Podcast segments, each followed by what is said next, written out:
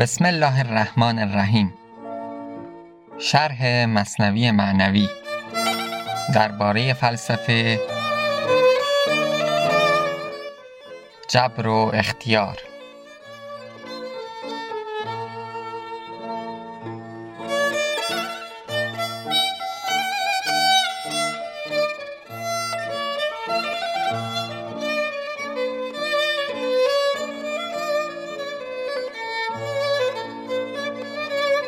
Hasan Aziz.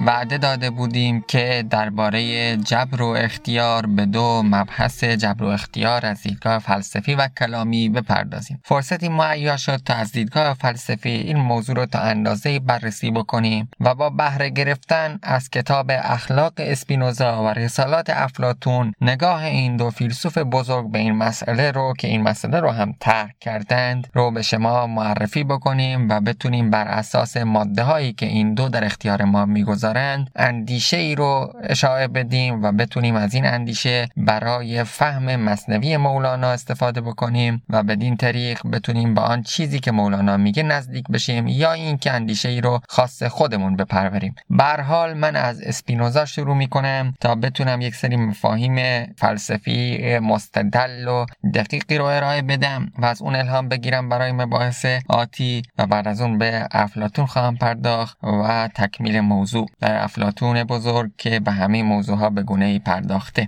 اسپینوزا برای آشنایان به فلسفه واضح هست که فردی است که مو به مو و جز به جز کتابش رو بر های بسیار قوی فلسفی بنا می‌کنه و بر اساس تعاریف اصول موضوعه خودش و همچنین قضایایی که از تعاریف و اصول درش استفاده میشه میاد و یک سری مسائلی رو در فلسفه اثبات می‌کنه و اسم این روش رو هم در واقع روش ریاضی می‌گذاریم همانطور که در ریاضیات ما یک سری اصولی داریم و یک سری تعاریفی داریم و بر اساس آن تعریف و اصول قضایای خودمون رو اثبات می‌کنیم اسپینوزا نیز چنین کاری رو انجام میده. او ابتدا تعریف خودش رو انجام میده. خوشبختانه در همون ابتدای فصل تعریف او به گونه واضح هست و ما رو به گونه میرساند به همین مبحث جبر و اختیار که می‌تونیم اون رو اشاره بدیم و به بحثمون بپردازیم. ببینیم اسپینوزا تعریف خودش رو چجوری ارائه میده. اسپینوزا ابتدا شروع می‌کنه از یک سری مفاهیم بسیار عمیق و ژرفی که بتونه از اونها استفاده بکنه برای اثبات قضایای خودش. یکی از اون مفاهیمی که در همان ابتدا ازش نام می‌بره مفهوم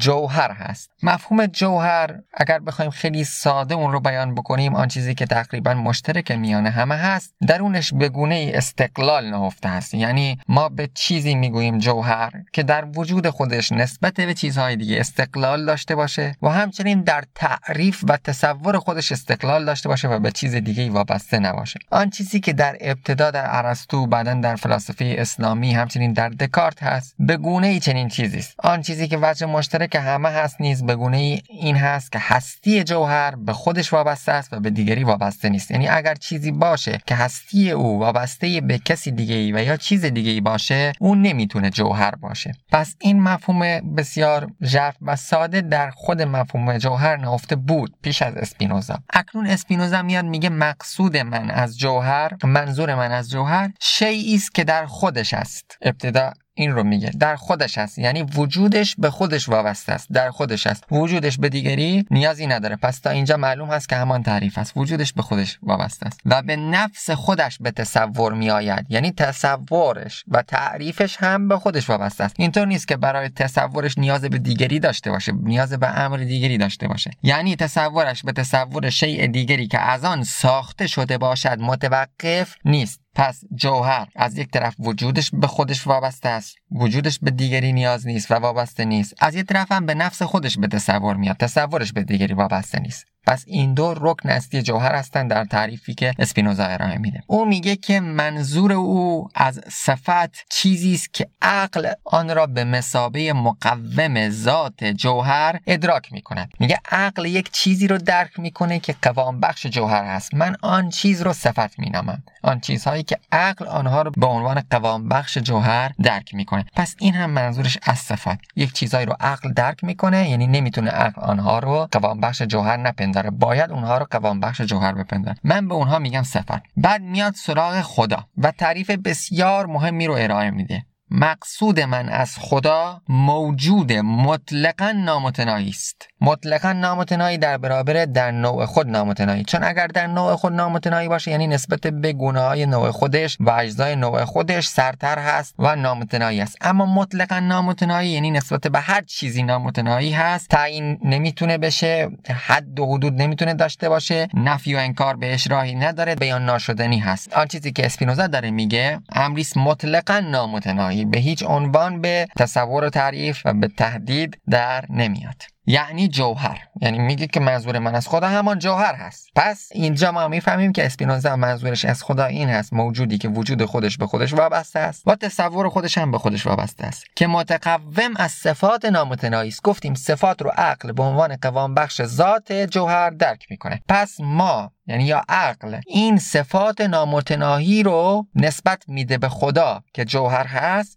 و خداوند رو متقوم از این صفات نامتناهی برمیشماره تا اینجا مشکلی نیست. پس خدا همان جوهر هست و مطلقا نامتنایی هست. متقوم از صفات نامتنایی هم هست. که هر یک از آنها مبین ذات سرمدی و نامتنایی است. یعنی هر یک از این صفات خداوند آشکار کننده اون ذات خداوند هست. خدا موجودی است مطلقا نامتنایی یعنی جوهر. متقوم از صفات نامتنایی است و هر یک از اون صفات هم مبین ذات سرمدی و نامتنایی است. اما اکنون به تعریف مورد نظر خودمون می‌رسیم. یعنی تعریف مختار. ببینیم مختار از دیدگاه اسپینوزا چیست و تعریفی که از مختار ارائه میده چیست؟ می‌گوید مختار آن است که به صرف ضرورت طبیعتش موجود است و به محض اقتضای طبیعتش به افعالش موجب. پس مختار در واقع به گفته محسن جهانگیری به لفظی که حکمای ما میگن واجب الوجود به ذات هست و واجب الفعل به ذات. یعنی اینکه وجود او به خودش وابسته است همان به ضروره به خودش وابسته است به دیگری وابسته نیست و افعالش هم همچنین. هست. اینطوری نیست که افعالش رو موجود دیگه ای رقم بزنه و به اقتضای طبیعتش یعنی به ضرورت ذات خودش اون افعالش رو انجام میده. اگر فعلی صورت می‌گیره ضرورتا از ذات الهی این فعل منجر میشه. نه آنکه ممکن باشه به اون معنایی که ممکن است صورت بگیره ممکن است صورت نگیره و عامل دیگه ای بتونه این امکان رو رقم بزنه یا دستخوش تحول بکنه این امکانی که در ذات الهی است. چنین چیزی معنا نداره در ذات الهی. او واجب الفعل هست واجب الفعل به ذات. برعکس موجب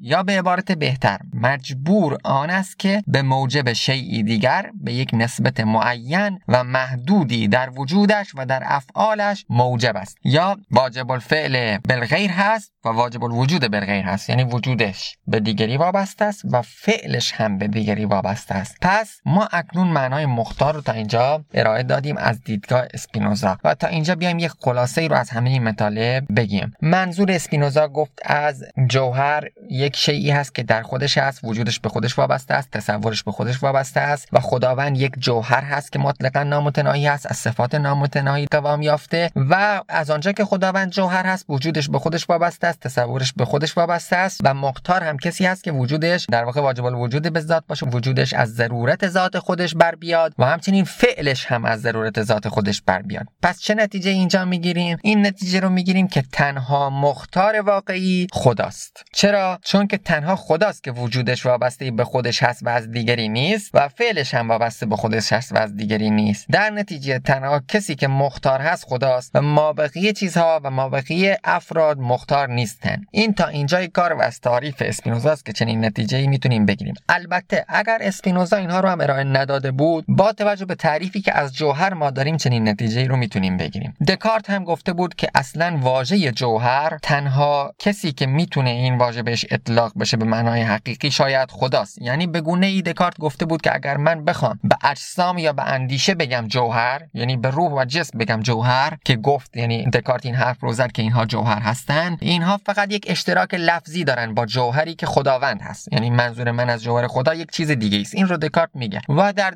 فلسفه دکارت هم این رو داریم که خداوند به مسابقه جوهر یعنی آن چیزی که ما ازش نام می‌بریم جوهر در واقع خداوند هست و در آنجا خداوند وجودش به خودش وابسته است و تصورش به خودش وابسته است و به کسی دیگه ای وابسته نیست. پس از این لحاظ هم می‌تونیم نتیجه بگیریم که مختار واقعی خداوند هست. یعنی بر اساس همین تصور جوهر. مختار واقعی خداوند هست و ما بقیه چیزها نسبت به خداوند عرض هستن حالت هستن و یا عقل ما یک سری چیزها رو به عنوان صفات نامتناهی خداوند ادراک می‌کنه که بعضی از مفاهیمی هستن که ما در فلسفه اسلامی هم اونها رو داریم مثل عدل مثل علم و مواقع چیزهایی که ازش صحبت کردیم و در مصنوی معنوی مولانا هم بارها ازش صحبت می‌کنیم. اما بیایم و این موضوع رو با خودمون بپروریم ادامه بدیم همانطوری که اسپینوزا هم این کارو کرده. اما اسپینوزا آنقدر استدلال در استدلال آورده و این سنگ رو به محکم بر روی چیده تا به آن نتایج رسیده و ما اکنون می‌خوایم یک خلاصه ای از این مباحث رو بگیم یا اینکه چیزهایی رو و یک استدلال هایی رو به گونه دیگه ای مطرح بکنیم. مسئله اینه که وقتی که ما اینها رو پذیرفتیم و با همدیگه یک اشتراکی در تعاریف داشتیم قبول کردیم که آقا تعریف جوهر رو من پذیرفتم اسم اسم آن چیزی که وجودش به خودش وابسته است و تصورش به خودش وابسته است رو می‌ذارم جوهر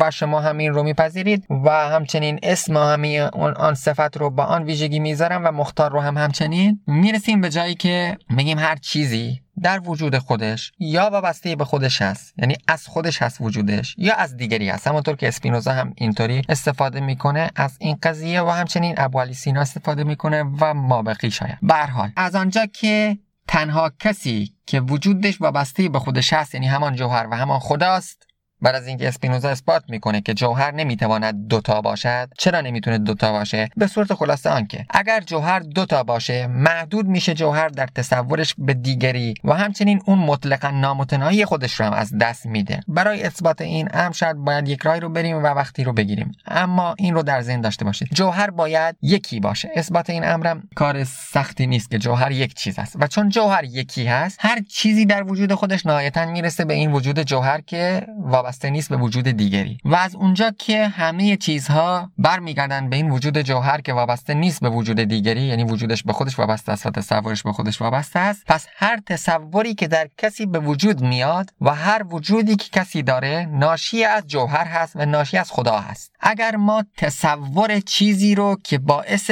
بقامون میشه رو در خودمون بپروریم و این رو بنیان عشق بدانیم یعنی عشق چیزی باشه که ما میپنداریم. یعنی ما معمولا زمانی عاشق میشیم یا حتما منظور ما از عشق این هست به گفتی اسپینوزا و آن چیزی که الهام می‌گیریم از بحث اسپینوزا این هست که وقتی یک چیزی رو عشق مینامیم که تصور چیزی رو داشته باشیم که آن چیز موجب بقای ما میشه و در واقع حضور داره و ما می‌تونیم آن رو به دست بیاریم و موجب بقای ما بشه یا این تصور در ما وجود داره به یک نحوی که آن چیزی هست که موجب بقای نفس ما میشه. چرا که ما همیشه وجود خودمون وجود خودمون رو می‌بینیم در تعریف خودمون و این سلب و نفی خودمون رو نمی‌بینیم. از این بگذاریم اگر ما چیزی رو تصور بکنیم که موجب بقای خودمون میشه از اون لذت می‌بریم. و اگر چیزی موجب عدم ما بشه و موجب عدم بقای ما بشه در واقع از اون تنفر داریم نفرت داریم یا دست کم علم و رنجی رو از اون می‌بریم اگر این علم موجود باشه از اون نفرت داریم. اگر آن لذت هم موجود باشه نسبت به اون عشق میورزیم. این تصوراتی که در ما پدید میاد رو پیش از این هم گفتیم. باید جوهر پدید آورده باشه. یعنی باید ناشی از خدا باشه چون ما کاری نیستیم و ما مستقل نیستیم در این امر. پس اگر موضوع عشق خود خداوند باشه چه اتفاقی میفته یعنی اگر انسان عاشق خود خداوند بشه. خب اینجا تصوری در خود انسان ایجاد شده که این تصور رو خود او ایجاد نکرده در واقع خدا داره ایجاد می‌کنه. و متعلق این تصور خود خداوند هست. یعنی هم موضوع این تصور خود خداوند هست هم ایجاد کننده این تصور خود خداوند هست. و گویا ما فقط محلی هستیم برای ایجاد این تصور. وقتی این اتفاق میفته آن وقت ما باید بگوییم که گویا خداوند داره به خودش عشق میورزه. اینجا هست که نهایتا رساله اخلاق اسپینوزا هم می‌رسه به همین جا یعنی عشق ورزیدن خداوند به خودش در ما یعنی در تصوری که ما داریم. چرا که ما وقتی که عشق میورزیم به خداوند در واقع خود اون تصور خداوند در ما ایجاد کرده خود اون فعل رو خود اون خاص رو خود اون تعریف رو و خود همه اون اراده رو و وجود ما رو خداوند داره به ما میده و موضوع این تصور و تعریف و حالا اون خواست رو هم خداوند داره به ما میده و از اونجا که هر دوی اینها از خداوند هست گویا خداوند داره به خودش عشق میورزه.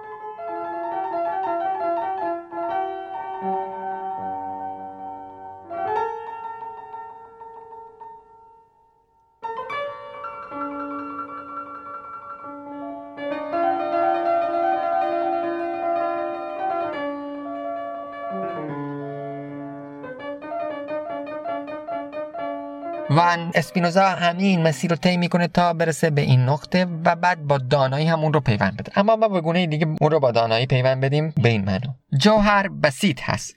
جزئی نداره تا بخواد اون جزها در واقع از همدیگه متلاشی بشن یا مرکب نیست تا بخواد ترکیبش از همدیگه فرو بپاشه. چه اگر مرکب باشه و یا از جزهایی تشکیل شده باشه دچار فساد میشه و دچار مشکلاتی میشه که دیگه اون جوهر بودن وابستگی جوهر به خودش و مطلقا نامتناهی بودنش و همه اینها شاید دچار مشکل بشه. اگر انسان دانایی داشته باشه نسبت به یک چیزی او خودش رو از آن چیز جدا کرده. یعنی ترکیبی رخ داده میان او و آن چیز که از او جدا هست. به گفته و به واژگان بعضی از فلاسفه میان سوژه و آبژه یک اختلافی رخ داده و اینجا گویا یک سوژه وجود داره که می‌خواد آبژه رو بشناسه. از اونجا که شناخت یک چیزی به این معناست که جدایی میان دو چیز داره رخ میده شاید هیچ وقت نتونه این فاصله میان دو چیز پر بشه و در واقع از میان بره فاصله میان این دو چیز. و اگر فاصله این میان این دو چیز کاملا از میان نره هیچ وقت ما نمی‌تونیم ادعا بکنیم که آن چیز رو به صورت مطلق و کاملا شناختیم. چون زمانی می‌تونیم یک چیز رو کاملا بشناسیم که فاصله با اون در واقع نداشته باشیم و چیزی میان ما و اون حائلی برقرار نکنه. اگر خوب توجه بکنیم به زبان جملات ما همه تشکیل شده از واژگانی است که ما این واژگان رو با همدیگه ارتباط میدیم. خود ارتباط دادن این واژگان با همدیگه به معنای این هست که میان این واژه ها یک فاصله ای هست که ما داریم این فاصله پوشش میدیم. اما خود زبان حائل میان اینها هست و نمی‌گذاره ما این واژگان رو به صورت مطلق در بیابیم. همچنین هست اجسامی که در دنیا می‌بینیم مفاهیمی که در مورد اونها حرف می‌زنیم چون ما با واسطه زبان خودمون ذهن خودمون یا با واسطه اجسام جسم و اندیشه و همه اینها داریم با آنها رابطه برقرار می‌کنیم. یک حائل میان ما و آنها هست و هیچ وقت به معرفت مطلق نمی‌رسیم. اما خداوند از آنجا که ترکیبی نداره او همچنین وجودش به خودش وابسته است و به دیگری وابسته نیست. و گفتیم تصور و تعریفش به خودش وابسته است و به دیگری وابسته نیست. نسبت به خودش هم معرفت به ذات داره. یعنی به ذاتن به نسبت به خودش معرفت داره و معرفت به خودش هم نیازمند به دیگری نیست. و زمانی هم که ما بخوایم به خداوند معرفت حاصل کنیم هیچگاه این امر ممکن نیست تا زمانی که واسطه میان ما و خداوند هست. معرفت مطلق از خداوند ممکن نیست. ما تنها می توانیم بدانیم که در مورد خداوند نمی توانیم چیزی بدانیم یعنی به آن شناخت برسیم که چرا نمی توانیم در مورد خداوند چیزی بدانیم یعنی همین مسیرهایی که گفتیم رو طی بکنیم تا به این نقطه برسیم و چگونه می توانیم به شناخت نسبت به خداوند بیشتر نزدیک بشیم یعنی با از میان بردن واسطه هایی که داریم در این دنیا نزدیک بشیم با آن شناخت مطلق و بیواسطه ای که خداوند از خودش داره مثل همان عشقی که خداوند به خودش میورزه و بتونیم بدان وسیله با آن معرفت مطلق بیواسطه نزدیک بشیم. همانطوری که در شرح مصنوی معنوی بارها پیش آمد و ما آن رو شرح دادیم یکی از مشکلات بزرگ ما برای رسیدن به معرفت مطلق چیزهایی است که در این دنیا ما رو در بند خودشون کردن. چیزهایی که در این دنیا ما می‌بینیم اموری هستند که از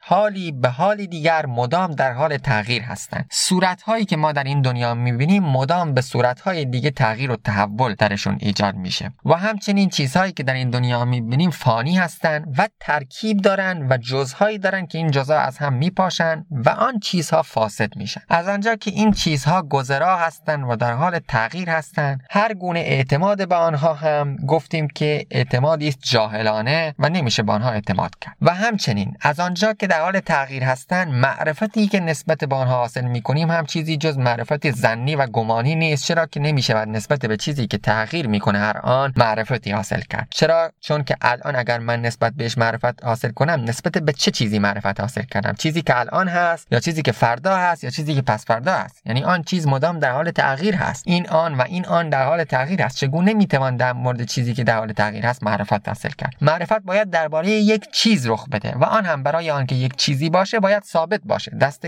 در یک ویژگی ثابت باشه تا ما بتونیم اون رو بشناسیم. پس معرفتی هم نسبت به اون نمی‌تونم حاصل بکنم. پس اگر من فکر بکنم که معرفتی نسبت به این چیزها حاصل کردم توهم معرفت دارم نه معرفت. و زن و گمان دارم نسبت به آن که معرفت دارم. و معرفتی هنوز ندارم. زمانی که من بتونم از این امور جسمانی متغیر مرکب خودم رو رها بکنم و کم کم از اینها فاصله بگیرم به همان صورت کم کم از زن و از وهم فاصله می‌گیرم و از گمان فاصله می‌گیرم و به آن معرفت بیواسطه که این واسطه های جسمانی خودش رو که موجب زن و گمان میشه در انسان رو از میان برمیدارم. و اگر بتونم خودم رو یعنی خیشتندار باشم به گفته افلاتون و در این خیشتنداری بتونم مداومت کنم و بدین طریق از این عالم محسوسات فاصله بگیرم به آن معرفت بیواسطه نزدیکتر میشم. هر چقدر من این واسطه ها رو بیشتر بردارم بیشتر می‌تونم به آن شناختی که خداوند از خودش داره نزدیکتر بشم. همانطور که هر چقدر من بیشتر بتونم دلبستگی و عشقم رو نسبت به این امور دنیوی بردارم و متوجه خداوند بکنم بیشتر به آن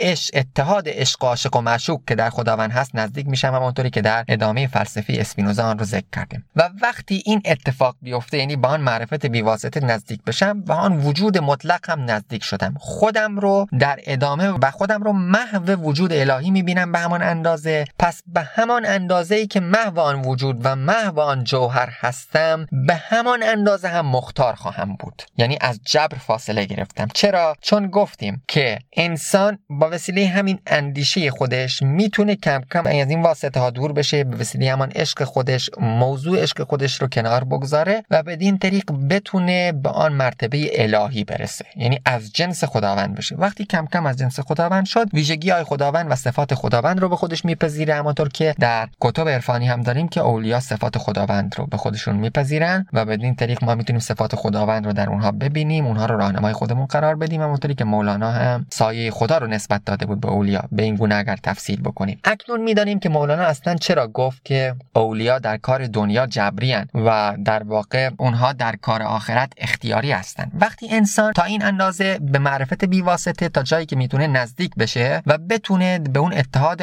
عشق عاشق و معشوق و علم و عالم و معلوم و عقل و عاقل و معقول نزدیک بشه چون همه اینها رو اگر در واقع خوب دقت بکنید قابل تعویل هست اینها رو میشه به همدیگه در واقع مبدل بشن و شرح این ماجرای زیادی رو میطلبه اما به نظرم مواد کافی رو برای شما مهیا کردم تا این رو درک بکنید که اینها قابل تحویل به هم دیگه هستن. به این اتحاد اگر نزدیک بشه خب مسلما اون رنگ و بوی خدایی رو می‌گیره و خدا همچون مختار مطلق است. انسان با آن اختیار مطلق نزدیکتر میشه و مسلما هم کاری رو می‌کنه که خداوند بهش دستور داده چه آن کار ضرورت ذات الهی است. همونطوری که اسپینوزا گفت و انسان هم وقتی محو اون عمل میشه به ضروره فعلی رو انجام میده که خیر هست. مثلا در او آن شر معنایی نداره. همونطوری که در داستان خضر و موسی دیدیم که مصنوی معنوی هم به اون پرداخت که اصلا شر در اون معنایی نداره. هر کاری رو که انجام میده خیر هست. و به گفته حافظ به می سجاده رنگین کنگرت پیر مغان گوید که سالک بیخبر نبد زرا و رسم منزل ها هر کاری رو که انجام میده دیگه خیر مطلق است. همونطوری هم که مولانا در مورد اون شر داد و ما توضیحش دادیم. خب این آن چیزی بود که ما برگرفتیم از مفاهیم اسپینوزا و از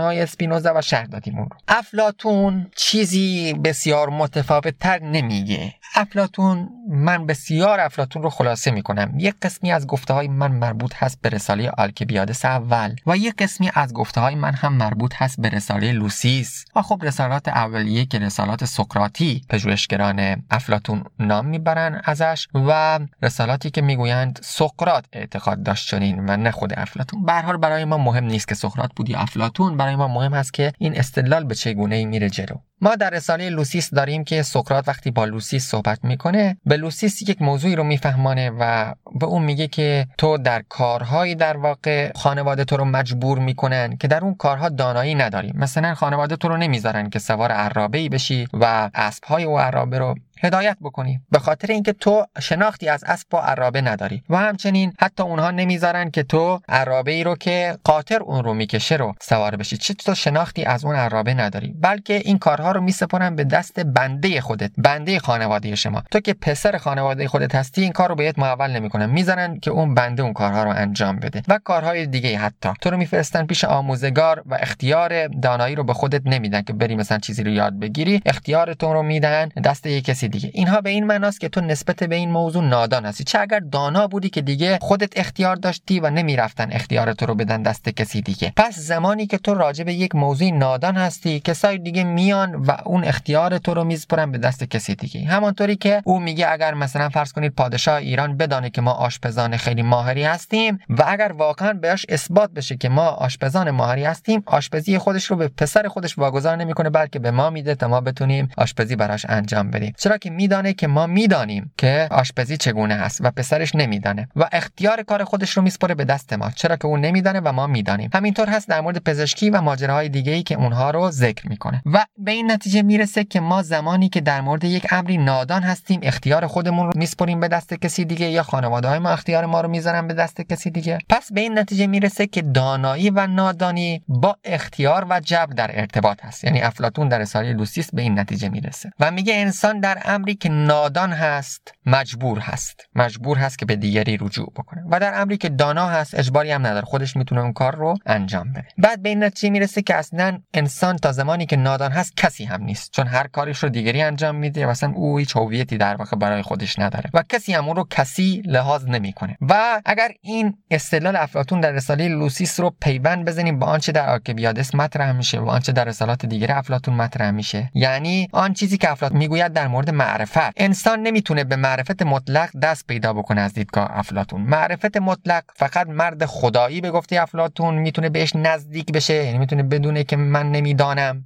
مثل سقراط که ادعا کرد من تنها فرقم با شما این هست که نمی‌دانم. یعنی به این شناخت رسیدم که در مورد خیلی چیزها نمی‌دانم. و معرفت مطلق در اختیار خداست. یعنی جایی که معرفت و فضیلت واحد و خیر و معرفت و همه فضیلت ها عدالت همه اینها با هم دیگه یکی میشن و وحدت پیدا می‌کنن در خداوند. این هست که افلاتون در از مرد خدایی حرف می‌زنه و سقرات از خدا در رساله آپولوژی صحبت می‌کنه در آلکبیادس از خدا صحبت می‌کنه در فایدون از آن خدایی صحبت می‌کنه که اینها رو در اختیار خودش داره. پس تا زمانی که یعنی اگر این دوتا رو کنار هم دیگه بذاریم معرفت خاص خداست ما نمی‌تونیم به معرفت مطلق دست پیدا بکنیم. اگرچه می‌توانیم به معرفت مطلق نزدیک بشیم با شناخت آن که چه چیزهایی رو نمی‌دانیم و همچنین با شناخت عجز و ناتوانی خودمون و همچنین وقتی که ناتوانی و عجز و نادانی خودمون رو در بیابیم آن وقت این کس بودن خودمون رو همراه می‌کنیم با توجه به رسالت افلاطون. یعنی خودمون رو کسی نمیشمریم چون کسی خودش رو کسی لحاظ می‌کنه که در مورد چیزی دانا باشه بتونه یه کاری رو دست کم انجام بده. اما از آنجا که ما نادان هستیم پس کسی هم نیستیم. و کسی که به این آگاهی برسه خودش رو در برابر خداوند کسی نمیشمره و در نتیجه خودش رو وابسته می‌دونه به معرفت خداوند و در او به گونه ای محو میشه. و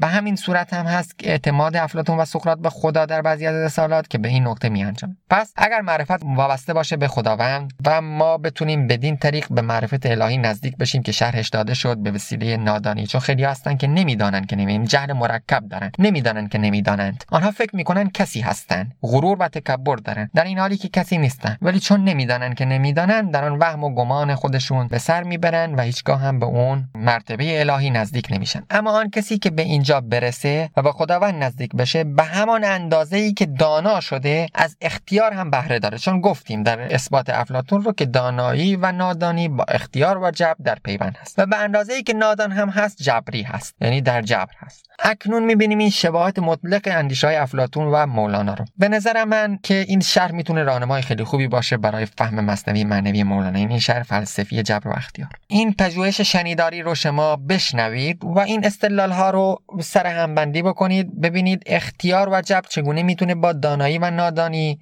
در ارتباط باشه. و همان چیزی است که مولانا هم به گونه بیان کرد. این بود مقصود من از شرح جبر و اختیار که ما تا همین اندازه به این موضوع پی ببریم. پس الان واضحتر می‌تونیم این رو بفهمیم که مولانا وقتی می‌گوید گرز جبرش آگهی زارید کو بینش زنجیر جبارید کو منظورش چیست؟ یعنی اگر تو واقعا خدا رو می‌شناسی و می‌دونی کیه و می‌دونی عجز خودت رو در واقع در برابر او می‌دونی بر تو می‌بینی که پایت بستند بر تو سرهنگان شه بنشستند. پس تو سرهنگی مکن با عاجزان چون نباشد طبع و خوی عاجز آن. تو که می‌دونی عاجز هستی و ناتوان هستی در برابر خداوند و به این شناخت رسیدی یعنی به این عجز خودت رسیدی دیگه ادعای تکبر و خود بزرگ بینی و ادعای دانایی و ادعای اینکه رفتار من جبریست و اینها چیست؟ اگر این رو می‌دونی پس باید الان در مرتبه زاری و سوگواری باشی در برابر خداوند. در مرتبه محو و فنا باشی در برابر خداوند. فعل مطلق خداوند رو ببینی و خیر مطلق خداوند رو ببینی. پس اگر اینها رو نمی‌بینی و اگر در مرتبه زاری نیستی و اگر در مرتبه تکبر و خود بزرگ بینی هستی یعنی که هنوز نمیدانی که منظورت چیست وقتی که می‌گویی رفتار ما جبری است